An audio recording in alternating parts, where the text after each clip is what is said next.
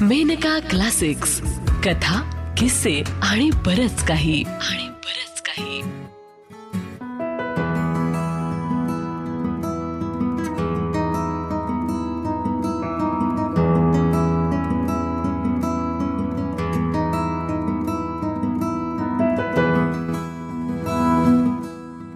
कथा मेहंदी विना रंगले हात माझे.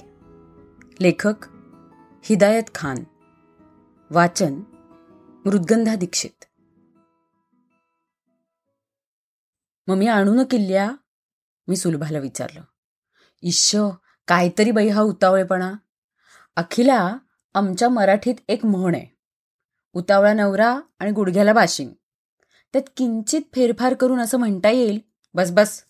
शरीत कही की मी मध्येच तिला चिमटा काढत म्हटलं. आणि किल्ले आणण्यासाठी मी अब्बाजांच्या खोलीकडे वळले. दोन प्रहराची वेळ होती. त्यामुळे घरात सर्वत्र सामसूम होती. आई आपल्या खोलीत वामकुक्षी घेत होती आणि एक मोलकरीण तिला वारा घालत होती. तथापि मांजराच्या पावलांनी मी अब्बाजांच्या खोलीत घुसले. अब्बाजान कचेरीला गेले होते. त्यामुळे रान मोकळं होतं.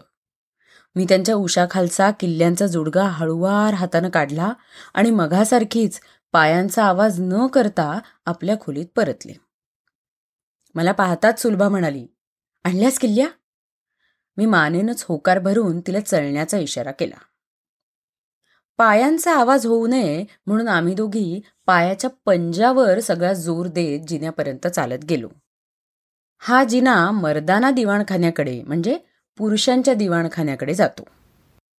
मुळीच न बोलता आम्ही तिथंपर्यंत पोचलो. दाराशीच थांबून आम्ही कानोसा घेतला. इथंही निरव शांतता होती. लाईन सर्वस्वी क्लिअर होती. दरवाजा उघडून मर्दानात येताच मी आतून कडी लावून घेतली कारण हे दार जिन्याच्या तोंडाशीच होतं. अशा प्रकारे सुरक्षिततेचा हर प्रकारचा बंदोबस्त केल्यानंतर मी अब्बांच्या अलमारीकडं आपला मोर्चा वळवला. सुलभा माझ्या पाठीशी होतीच. त्या अगणित किल्ल्यांच्या जुडग्यातून अलमारीची किल्ली नेमकी हुडकून काढायला बरेच प्रयास करावे लागले. पण शेवटी एक किल्ली बरोबर लागली. कपाट उघडून पाहते तो समोरच मधल्या कप्प्यात अनेक पत्र आणि छायाचित्र पडलेली. कोलंबसला अमेरिकेचा शोध लागल्यानंतरही झाला नसेल इतका आनंद मला ते साहित्य पाहून झाला. तो पहा तो पहा किती मस्त आहे. टाचा उंचावून माझ्या खांद्यावरून कपाटात डोकावणारी सुलभा ओरडली. थांब थांब अशी घाई करू नकोस. आपण सगळं सिरियसली पाहूयात. आणि मी क्रमाक्रमानं एक एक छायाचित्र आणि पत्र बाहेर काढू लागले. हातात आलेला पहिलाच फोटो कोणा प्रोफेसरांचा होता. ते आपल्या मुलासह त्या फोटोत दिसत होते. ते विदूर होते वगैरे पत्रातली माहिती मी वाचून दाखवताच सुलभा अगदी नाक उडवून म्हणाली. छान. म्हणजे प्रथम ग्रासे मक्षिका पात अगो संस्कृतात मला किती गती येते ठाऊक आहे ना तुला. उर्दूत बोलता येत नसलं तर निदान मराठीत तरी बोल. म्हणजे माझ्या पदरात काही पडू शकेल. मराठीत तरी कशाला? मी आपल्या क्रिकेटच्याच भाषेत बोलते. पहिल्याच बॉलला क्लीन बोल्ड का? हा काय वाईट आहे? मी तिला मुद्दामूनच डिवचलं. नसेलही वाईट पण तो सेकंड हँड आहे ना. शिवाय त्याच्या शेजारचं ते गुणी बाळ पाहतेस ना? आपल्या अनंत खोड्यांनी चांगलीच खोड मोडेल तुझी तो. तू आपला एखादा नवा कोराच पहा बाई. अगं पण हल्लीच्या जमान्यात कोंबडीशिवाय उरूस आणि भानगडीशिवाय पुरुष सापडणं शक्य तरी आहे का? तसा साईड बिझनेस सगळेच करतात ग. पण धडधडीत विदूर आणि एका मुलाचा बाप. पुरे पुरे माझी आई. हा बघ ठेवला फोटो खाली. आणि मी खरोखरच तो फोटो खाली ठेवला. आणि दुसरा फोटो काढला. नवीन फोटोकडं बारकाईनं पाहत सुलभी उद्गारली. बरा आहे पण जरा काळा आहे. शिक्षण बिक्षण कुठंपर्यंत झालं ते तरी पहा. फोटोसोबतचं पत्र वाचून मी म्हटलं यंदा टी वाय बी एल आहे आणि तसा काळाही दिसत नाही ग. प्रकाशाअभावी काळा पडला असावा. बाई बाई तुझा हिस्टेरिया भलत्याच स्टेजला पोचलाय की. लव्ह ॲट फर्स्ट साईटप्रमाणे तू दिसेल त्याच्यावर आशिक होऊ लागलेली आहेस. विदूर वृद्ध काळा कुरूप. कोणाकोणावर प्रेम जडू लागलंय तुझं? छे! ही अवस्था काही बरी नव्हे. तिला एक जोरकश चिमटा काढून मी म्हणलं कंबक्त तुझ्यासारख्या आपल्या जीवश्च कंठश्च मैत्रिणीचं जन्माच्या जोडीदाराबाबत मत घेण्यासाठी मी तुला मुद्दाम बोलावलं. आणि तू लागलीस नुसती चेष्टा करायला. बरं बाई आता नाही करणार. असं म्हणून तिनं माझ्या हातातला दुसरा एक फोटो काढून घेतला. आणि त्याच्याकडे नाक चढवून पाहत म्हणाली शी हा तर बाई पत्त्यांच्या डावातला बदामचा राजाच वाटतोय. लग्न करायला निघालाय. आधी तोंडावरचं ते जंगल काढून ये म्हणावं. आणि आम्ही उभयता खळखळून हसलो. जोर जोरानं हसण्यामुळं सुलभाच्या हातातला तो फोटो आपोआपच गळून पडला. मी दुसरा फोटो काढला. आम्ही फोटोकडं पाहिलं. दोन बोटं रुंदीच्या कपाळावर रुळणाऱ्या दिलीप कट बटा. अंगात झंपराच्या कापडाचा bush shirt cowboy fit pant त्याच्या त्या अवताराकडं सुलभा डोळे फाड फाडून क्षणभर पाहतच राहिली. मग अंमळशानं मला हसताना पाहून आपल्या ओठांवर बोट ठेवून दबल्या आवाजात म्हणाली श हसतोय काय? खामोश silence silence light on camera start मी जोर जोरानं हसू लागले. तशी म्हणते कशी? Cut cut cut. छे छे. तू अवेळी हसून सगळा शॉट बिघडवून टाकलास. आमच्या हिरोनं आता पुन्हा मूड कसा आणायचा बाई? आणि कपाळाला हात लावून ती चक्क पलंगावर फतकल मारून बसली देखील. माझी हसता हसता मुरकुंडी वळली. हसू ओसरल्यावर मी सुलभाला म्हटलं ए अगं आता उठ ना. तशी पलंगावरून उठत ती म्हणाली बाकी या हिरोशी लग्न केलंस तर दुसरं काही नसलं तरी सिनेमे भरपूर पाहायला मिळतील तुला. आणि हो घरी देखील सिनेमात सुरू होईल की. सिनेमातल्या सिनेमातल्याप्रमाणे तो तुला कुठलं कामही करू देणार नाही. उलट डाव्या हातानं नाक खाजवत भारावलेल्या स्वरात म्हणेल नाही नाही मेरी दिलरुबा तुम्हारे नाजूक हात क्या बर्तन मांजने के लिए बने हैं. उन्हें तो मेरे गले का हार बनना चाहिए. इस तरह. आणि त्या खट्या सुलभानं चक्क माझे दोन्ही हात धरून स्वतःच्या गळ्यात टाकले. तिच्या गळ्यातले आपले हात काढून घेत मी म्हटलं चल चहाटळ कुठली. पण ती अजूनही त्या हिरोच्याच विषयात गुंग होती. म्हणाली अर्थात त्याचे स्वतःचे हात कुठलंही काम करण्यासाठी बनलेले नाहीत याची त्याला खात्री असणार. नाहीतरी ते आदर्शवत असलेले सिनेमातले हिरो कुठं कामधंदा करतात? फक्त मोहब्बत करणं एवढंच जाणतात ते. ते अक्षरशः प्रेमासाठी आणि प्रेमावरच जगत असतात. बरं पुरे झालं तुझं प्रेमाचं पुराण. ते कशावरही जगोत. तुला जगायचंय ना? आता फाजील वटवट करशील ना तर हातातल्या जुडग्यानं तुझा जीवच घेईन मी. बरं बाई राहिलं. दुसरा फोटो काढ. माझ्या हातातल्या नवीन फोटोकडे पाहून ती म्हणाली हा जरा बरा दिसतोय. कोण आहे तरी कोण हा? मी फोटोवरची माहिती वाचू लागले. डॉक्टर फुल्या फुल्या फुल्या मासिक प्रॅक्टिस रुपये एक हजार. पुरे पुरे हा डॉक्टर आहे ना रोज इंजेक्शन देऊन तुला हैराण करेल. पण याची तब्येत बरी आहे नाही? माझा नियोजित पती देखील असाच उंचापुरा तगडा जवान आहे. म्हणजे? तू आपल्या भावी नवऱ्याला पाहिलंयस? मी अचंब्यानं विचारलं. तर ग आमच्यात काही तुमच्यासारखा पडदा नसतो. नुसतं पाहिलेलंच नाही तर त्याच्याशी बोलले सुद्धा. अगं त्याच्या प्रश्नांची अशी चपखल आणि परखड उत्तरं दिली आहेत ना की शेवटी त्यालाच निरुत्तर केलं मी. समारंभासाठी जमलेले काही आगाऊ तरुण तर आपसात कुजबुजले देखील की ही कसली वधू परीक्षा ही तर वरपरीक्षाच झाली. फार मजा आली होती. तू असायला हवी होतीस ग त्यावेळी? अगं पण मी चाचाजींकडे पुण्याला गेले होते ना त्यावेळी. आता लग्नात पाहिनच की. खरंच. तू आमच्या यांना पाहिलं असतंस ना तर स्वतःच त्यांच्याशी लग्न लावते असं म्हणाली असतीस. बाई बाई आता काय म्हणावं तुझ्या या फाजीलपणाला? तुझ्या जिभेला ना हाड नसू दे. बरं पण आता दुसरा फोटो दाखवणार आहेस ना? हां हा बघ. मी तिच्यासमोर एक फोटो धरला. हां दिसायला बरा आहे पण वय जरा जास्त दिसतंय. माहिती तरी वाच. पत्रावरून नजर फिरवत मी म्हटलं. अगं यांची पहिली बायको आहे. परंतु ती वेडी झाल्यामुळे हे पुनर्विवाह मध्येच सुलभा ओरडली. टाक टाक तो फोटो खाली.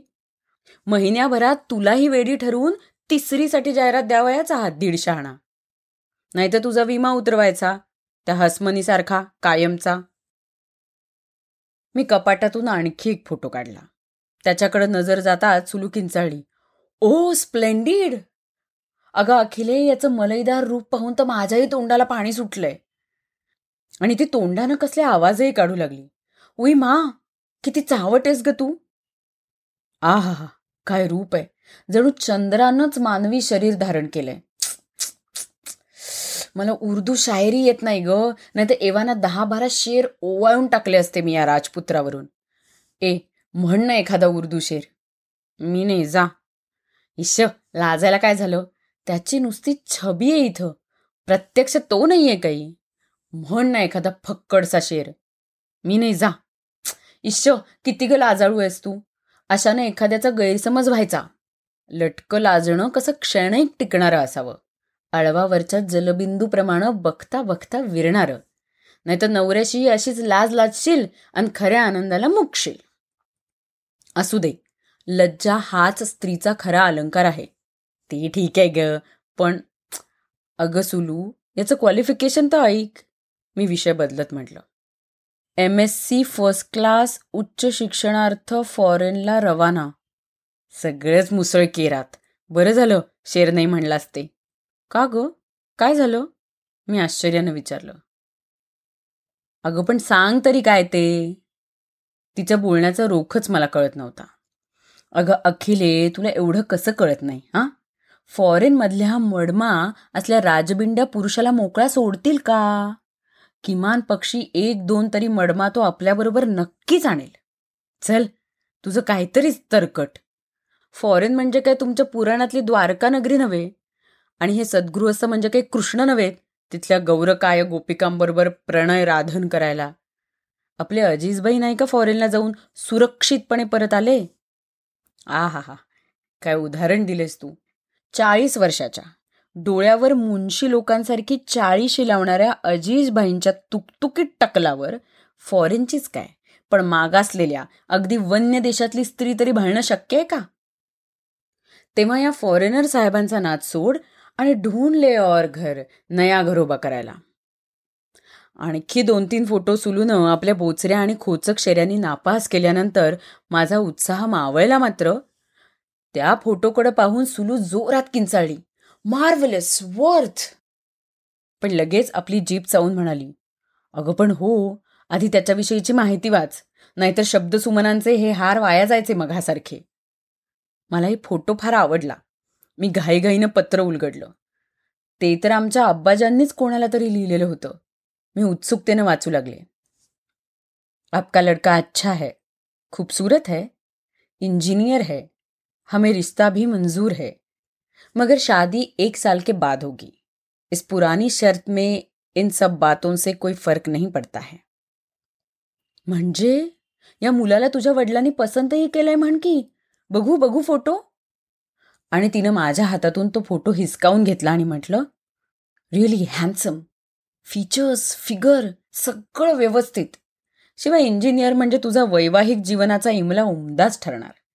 सुखसमृद्धीच्या प्रकाशानं तो चक्क उजळणार. अगं पण अब्बाजांनी काहीतरी अट घातली आहे ना? आमचे अब्बा पण असे आहेत की नाही नको तिथं. मी चिडून म्हटलं अगं एवढी निराश होऊ नकोस. होईल सगळं व्यवस्थित. कपाळ व्यवस्थित होतंय. तुला माहीत नाही आमचे अब्बा किती हेकट आहेत ते. आणि या बाबतीत मला फक्त श्रोत्याचीच भूमिका घ्यावी लागणार आहे. म्हणून म्हणतीये आमच्या तुकाराम महाराजांनी म्हटल्याप्रमाणे वाघ उगी राहावे जे जे होईल ते ते पहावे. सुलभा म्हणाली. नाहीतरी दुसरं काय करता येणार आहे मला? माझ्या लग्नात मला मत तर नाहीच पण तोंड असूनही ते उघडण्याचं स्वातंत्र्य पण नाही. माझंच नव्हे आमच्या हैदराबादेतल्या कट्टर समाजातील सगळ्या मुलींची हीच अवस्था असते. मी गंभीरपणे म्हटलं. खोडकर सुलू ही आता गंभीर बनली होती. म्हणाली तू काळजी करू नकोस. अखिला मात्र तसा काही प्रसंग उद्भवलाच तर ताबडतोब मला कळव. आपण काढूया काहीतरी तोड त्यातून. आणि ती घरी जायला निघाली. गेल्या आठवड्यापासून आमच्या घरात माझ्याच लग्नाचा विषय चर्चेला जात होता. कधी पडद्या आडून कधी दारा आडून जसं जमेल तसं मी परिस्थितीचा कानोसा घेत होते. त्यावरून एवढा सुगावा लागला की उभय पक्षात इतर सर्व गोष्टींबाबत मतैक्य झालेलं आहे. वाङ निश्चय करायला उभयताही उत्सुक आहेत. पण माझे भावी सासरे वागनिश्चयानंतर लग्नासाठी मुळीच थांबावयास तयार नाहीत. उलट माझ्या वडिलांचं म्हणणं असं की लग्न ठरल्यानंतर तब्बल वर्षानं प्रत्यक्ष विवाह व्हावा. म्हणजे आमच्या पिताजींच्या इतमामाला शोभेल अशी पद्धतशीर तयारी करायला भरपूर अवधी मिळू शकेल आणि तोपर्यंत उभय पक्षांना परस्परांचा चांगला परिचय पण घडू शकेल. कारण नवे संबंध जुळवताना उज्ज्वल भवितव्याच्या दृष्टीनं इतकी घाई उपयोगाची नाही असं आमच्या अब्बाजांना वाटत होतं. आता हा पेज खेळीमेळीनं सुटतो की आतताईपणानं मध्येच तुटतो याकडं माझं सगळं लक्ष लागून राहिलेलं होतं. परंतु वरपांगी स्थितप्रज्ञाचीच भूमिका मला वठवावी लागत होती. मनातलं मनातच ठेवावं लागत होतं. इच्छा असूनही ते ओठांवर आणता येत नव्हतं. अशा विमनस्क मनस्थितीत मी असतानाच एक आनंदाची घटना घडली. माझ्या भावी श्वशुरांचं पत्र आलं आणि मी ते चोरून वाचलं. त्यात त्यांनी लिहिलं होतं लग्नास विलंब होणे आम्हास योग्य वाटत नाही. एक वर्ष थांबण्याचा आपणही का एवढा आग्रह धरला ते कळत नाही. प्रत्यक्ष भेटीत याबाबत मी आपणास परोपरीनं पटवण्याचा प्रयत्न केला होताच. असो. आमचे चिरंजीव आणि आपले भावी दामाद अल्ताफ एका महत्त्वाच्या कामासाठी लवकरच मुंबईस जाणार आहेत मध्ये तो आपल्याकडे एक दिवसासाठी उतरणार आहे आणि पुन्हा एकदा आपले मन वळवण्याचा प्रयत्न करणार आहे. आशा आहे आपल्या जावयाला तरी तुम्ही जरूर वश व्हाल. वांगनिश्चयाचे निश्चित ठरल्यास तार करावी. आम्ही त्वरित येऊ. त्यानंतर आब्बा आणि अम्मीच्या बोलण्यावरून कळलं की अल्ताफना जरूर पाठवण्याबद्दल पिताजींनी कळवलं असून ते त्याची उत्सुकतेनं प्रतीक्षा करत आहेत. दोन तीन दिवस उलटले तरी तिकडून पत्र आलं नाही की अल्ताफ स्वतःही आले नाहीत. तेव्हा मन चिंती ते वैरीही ना चिंती याचा मला प्रत्यय आला. माझ्या मनात नाना शंका कुशंकांचं तांडव नृत्य सुरू झालं. तेव्हा याबाबतीत सुलभाचं तरी काय मत हे जाणून घेण्यासाठी म्हणून आज सकाळी सकाळीच मी बुरखा ओढून मोलकर्णीसह तिच्या घरी गेले. सगळी हकीकत ऐकल्यानंतर सुलूनं अनुकूल मत दिलं. तरी मला खात्री वाटे ना संध्याकाळी मी घरी परत जायला निघाले. पण तिच्या धाकट्या भावाचा वाढदिवस असल्यामुळं तिनं मला सोडलं नाही. मला न्यायला आलेली मोलकरीण हात हलवत परत गेली. वाढदिवस मोठ्या थाटामाटात पार पडला. पण माझं सगळं लक्ष घराकडं लागून राहिलेलं होतं. दुसऱ्या दिवशी दुपारी घरी येताच नेहमीप्रमाणे सर्वत्र शांतता आहे. असं पाहून मी अब्बाजांच्या खोलीतून किल्ल्या घेतल्या आणि वर मर्दाना दिवाणखान्याकडे गेले. हळूच दार उघडून आत पाऊल टाकलं मात्र समोरील दृश्य पाहून मी चकितच झाले. टेबलावर एक सुटकेस उघडी पडली होती. कुतूहलानं मी बॅगेजवळ जाऊन पाहिलं त्यामध्ये निरनिराळ्या सुंदर वस्तू होत्या. एक एक वस्तू हातात घेऊन मी पाहू लागले ती एक सुबक निळ्या रंगाची पेटी होती. पेटी उघडताच माझे डोळे अक्षरशः दिपून गेले.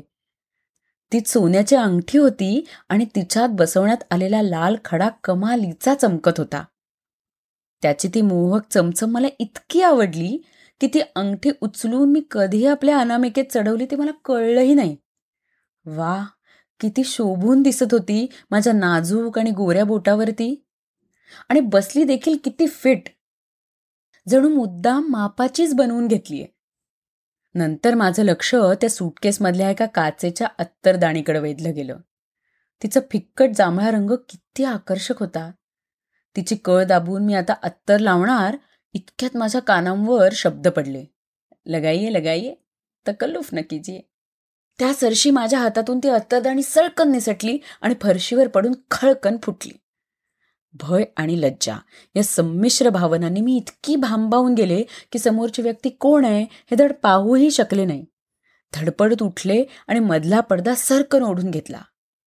पडद्या आडून पाहिलं तो ते दुसरे कोणी नसून अल्ताफच होते. मी कमालीचे ओशाळले संकोचले. अल्ताफ पडद्या आडून म्हणाले अरे आपने ये क्या किया? मला आप पर्दा कैसा? किसी एक शायर के अल्फाजों में मैं आपसे पूछता हूँ ए पर्दा नशी ये हुस्न को ही पर्दों में छुपाया जाता है। मी अधिकच लाजले पण पडद्याआडून खुदकन हसलेही तेव्हा ते म्हणाले शुक्र है बर्बादियों पर तो आपकी हसी आई. मी काहीच बोलत नाही हे पाहून ते म्हणाले सुन तो रही है ना आप? तरी मी गप्पच तेव्हा पडदा हलवत ते म्हणाले कमाल है मैं बके जा रहा हूं और आप है की जवाब ही नहीं देती। तरीही मी काहीच उत्तर दिलं नाही। एक तर एका परक्या पुरुषाची माझ्या हातून एक मौल्यवान वस्तू फुटली होती आणि दुसरी हातात घालताना म्हणजे रेड हँड पकडले गेले होते मी. पहिल्याच भेटीत चांगलाच ग्रह झाला असेल त्यांचा म्हणून मला हुरहुर लागून राहिली. मला मेल्याहून मेल्यासारखं झालं. मी काहीच बोलत नाही असं पाहून त्यांनी फरशीवर पडलेले अत्तरदाणीचे तुकडे हातात घेऊन त्यांच्याशी बोलायला सुरुवात केली. ए मासूम मित्रदान मायूस ना हो. तेरी तरह हम भी टूट गए हैं लूट गए हैं. बल्कि तेरे इन टुकड़ों से कई गुना अधिक तुकडे हुए हमारे दिल के. नंतर माझ्याकडे वळून ते मला म्हणाले अजी साहब इस बेजुबान ने क्या बिगाड़ा था आपका? इस बेचारे पर क्यों बेरहमी बरती आपने? मला आपल्या भित्र्या आणि लाजाळू स्वभावाचा मनस्वी राग आला. त्यांना पाहून एवढं काय घाबरायचं होतं? हातातून वस्तू पडेपर्यंत. तितक्यात माझं लक्ष बोटातल्या त्या मौल्यवान अंगठीकडे गेलं. ती तरी त्यांना परत करावी म्हणून घाईघाईनं मी ती काढू लागली. पण ती निघेच ना. तितक्यात तिकडून अल्ताफ म्हणाले खैर कोई बात नहीं. इत्रदान वगैरह ये सब चीजें आप ही के लिए तो लाई है मैंने. अरे हाँ आपको अंगूठी तो निहायत पसंद आई है शायद. अब तक पहन रखी है आपने। ये मैं अपनी खुशकिस्मती समझता हूँ। मगर नाप तो बराबर है ना? माझं काळी ज़ोर जोरानं धडधडू लागलं। बोटातून अंगठी काढण्याची मी धडपड करत होते, पण ती मेली निघता निघेना. अगर आप बुरा न माने तो एक कहूँ, फ़िलहाल ये अंगूठी मुझे लौटा दीजिए। शाम को रस्म के बाद वो आपको मिलेगी ही। क्योंकि आपके अब्बा इसे एक बार देख चुके हैं लिहाजा यही अंगूठी मुझे दूसरी चीजों के साथ रस्म में देनी होगी। प्लीज दीजिए ना। आई गो आता काय करावं? मी घामाघूम झाले. ती मेली अंगठी बोटातून निघण्याचं नाव घेतच नव्हती. आणि त्यांचा असा ग्रह होत होता की मी ती द्यायलाच तयार नाही. मी स्वतःवर खूप खूप चिडले. कशाला मी या फंदात पडले असं झालं मला? माझ्या मौनामुळं त्यांचा तो ग्रह अधिकच दृढ झाला असावा.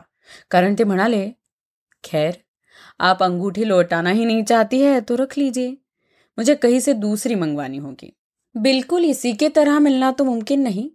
फिर भी भागदौड करनी होगी. आता मात्र मला रडूच येईल असं वाटलं. माझ्याविषयी केवढा गैरसमज केला मेला या अंगठीनं.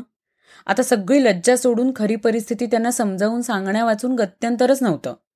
कारण माझी अनामिका ओढाताणीनं लाले लाल झाली होती. तरी ती अंगठी काही निघण्याचं नाव घेत नव्हती. मी रडक्या स्वरात म्हटलं नाही नाही वैसी बात नहीं है वल्ला बात कुछ भी हो. आपने हमसे बात की यही क्या कम है? कहिए कहिए और कुछ कहिए। आपकी मीठी आवाज सुनने के लिए हमारे कान तरस रहे हैं. माझं उसणं अवसान गळून पडलं. पुनश्च मी लाजेनं चूर चूर झाले. तशी ते म्हणाले तोबा तोबा खुदा बचाए ऐसी नाजनीनों से। इन्हें तो अपनी तारीफ भी सही नहीं जाती। क्या सच्चाई का इजहार भी गुनाह है आपकी निगाह में? क्या कह रहा हूं? कुछ कहिए ना पण उत्तर द्यायला माझी जीभच धजे ना तेव्हा ते म्हणाले खैर रहने दीजिए अंगूठी आप ही के पास। हम बाजार जाते हैं दूसरी आणि ते जाण्यासाठी वळले देखील। मी अधिकच घाबरले. त्यांना निष्कारण कराव्या लागणाऱ्या धावपळीच्या कल्पनेनं व्यथित होऊन म्हणाले सुनिये तो. तत्काळ मागं फिरून ते म्हणाले सुनने के लिए ही तो हम तरस रहे हैं मगर आप सुनाती ही कहाँ है? कहिये कहिये एक एक शब्द जुळवून बोलल्यासारखे मी सांगू लागले. ये ये अंगूठी है ना? हां कहिये मैं सुन रहा हूं. असा राग आलाय मला त्यांचा. येणार नाही तर काय? आमचा इकडे जीव चाललाय आणि यांना चेष्टा सुचतीये. हसू येतंय हसू ओसरल्यावर ते म्हणाले, मुझे अपनी पसंद पर नाज है, माशाल्लाह. क्या अनोखी अंगूठी है और आप है कि उसी को कोसती है? अजी साहब आपकी पतली पतली, गोरी गोरी, उंगली के हसीन आगोश से, भला वो निकले भी तो क्यों? इतनी बेहतरीन जगह भला कौन छोड़ेगा? अगर आपको कोसना ही है तो अपनी नाजूक उंगली कोसिये शेवटी माझ्या संयमाचा बांध फुटला आणि नयनाम वाटे अश्रूंचा पूर वाहू लागला. हुंदक्यांनी ठेका धरला.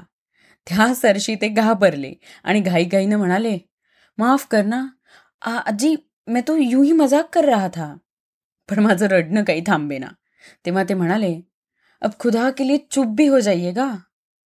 मी रडत रडतच म्हटलं ये कमबख्त उंगली में गढ़ सी गई है, निकलती ही नहीं। जरा दिखाइए तो मैं निकालने की कोशिश करता हूँ।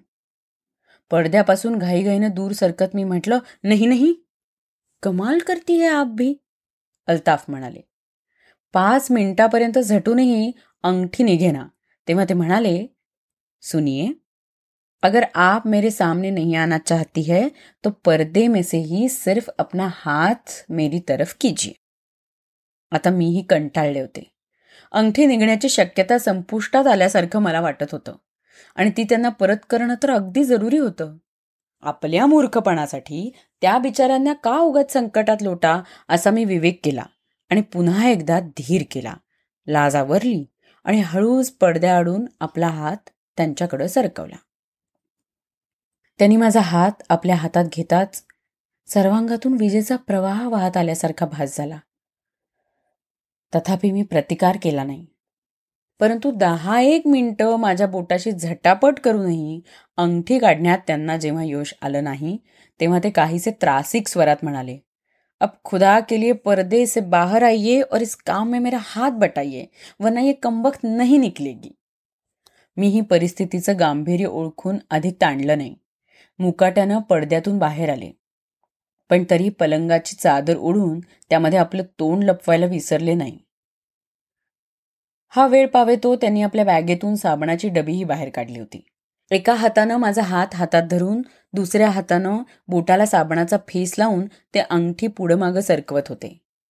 तब्बल पाच मिनिटापर्यंत हा कार्यक्रम पार पडल्यानंतर साबणाच्या फेसानं गुळगुळीत झालेल्या बोटातून ती मेली अंगठी शेवटी एकदाची निघाली. माझ्या लाले लाल झालेल्या बोटावर फुंकर घालत अल्ताफ म्हणाले आपकी ये उंगली भी आप ही की तरह निहायत शर्मिली और जिद्दी नजर आती है। देखो मेरे लाज के कितनी पीली पड़ गई है मी लाजले. तसे ते म्हणाले कमाल है. अपनी ही उंगली से शर्म कैसी? हम कहा कह रहे हैं कि हमें देखिए। मगर अपनी उंगली को तो देखिएगा ना। परंतु दुसऱ्याच क्षणी मी आपला हात त्यांच्या हातातून सोडवून घेऊन जोरात पळाले. जाताना फक्त एवढंच म्हटलं नाही नाही नाही. कमाल है. हे त्यांचं पालुपत नंतर कितीतरी वेळ माझ्या श्रुतीपंथात प्रतिध्वनित होत होतं. वाग्निश्चयाच्या दिवशी मी सुलूला हे सगळं पुराण सांगितलं तेव्हा मला चिमटा काढून ती म्हणाली वा गवा बरीच आहेस की. आमची गोशातली बेबी तू तर माझ्यावरही ताण केलीस. लग्नाआधीच जर तू एवढ्या भानगडी केल्यास तर लग्नानंतर तर थांब. मी तिच्या तोंडात कॅडबरीची अख्खी वडी कोंबून अक्षरशः तिचं तोंडच बंद केलं. नंतर ती वडी चाखीत तिनं मला विचारलं अगं पण हा गुंता सुटला कसा? तुझे वडील कसे तयार झाले? लग्न तर लगेच होणार आहे ना? मी हसत हसत म्हणाले. अगं अल्ताफनं आमच्या अब्बाजांवर काय जादू केली आहे कोण जाणे? नाहीतर ते सहसा कोणाला बधत नाहीत. मध्येच चुलू म्हणाली. जादू केली हे बाकी खरं आहे हां? आधी तू त्या बिचाऱ्या अल्ताफवर जादू केलीस आणि मग त्या जादूला उतार पडावा म्हणून त्यानं तुझ्या वडिलांवर जादू केली. काय खरं आहे ना? तिला एक चापट हणत मी म्हटलं तरी म्हटलं आमच्या सुलून अजून फाजीलपणा कसा सुरू केला नाही ते?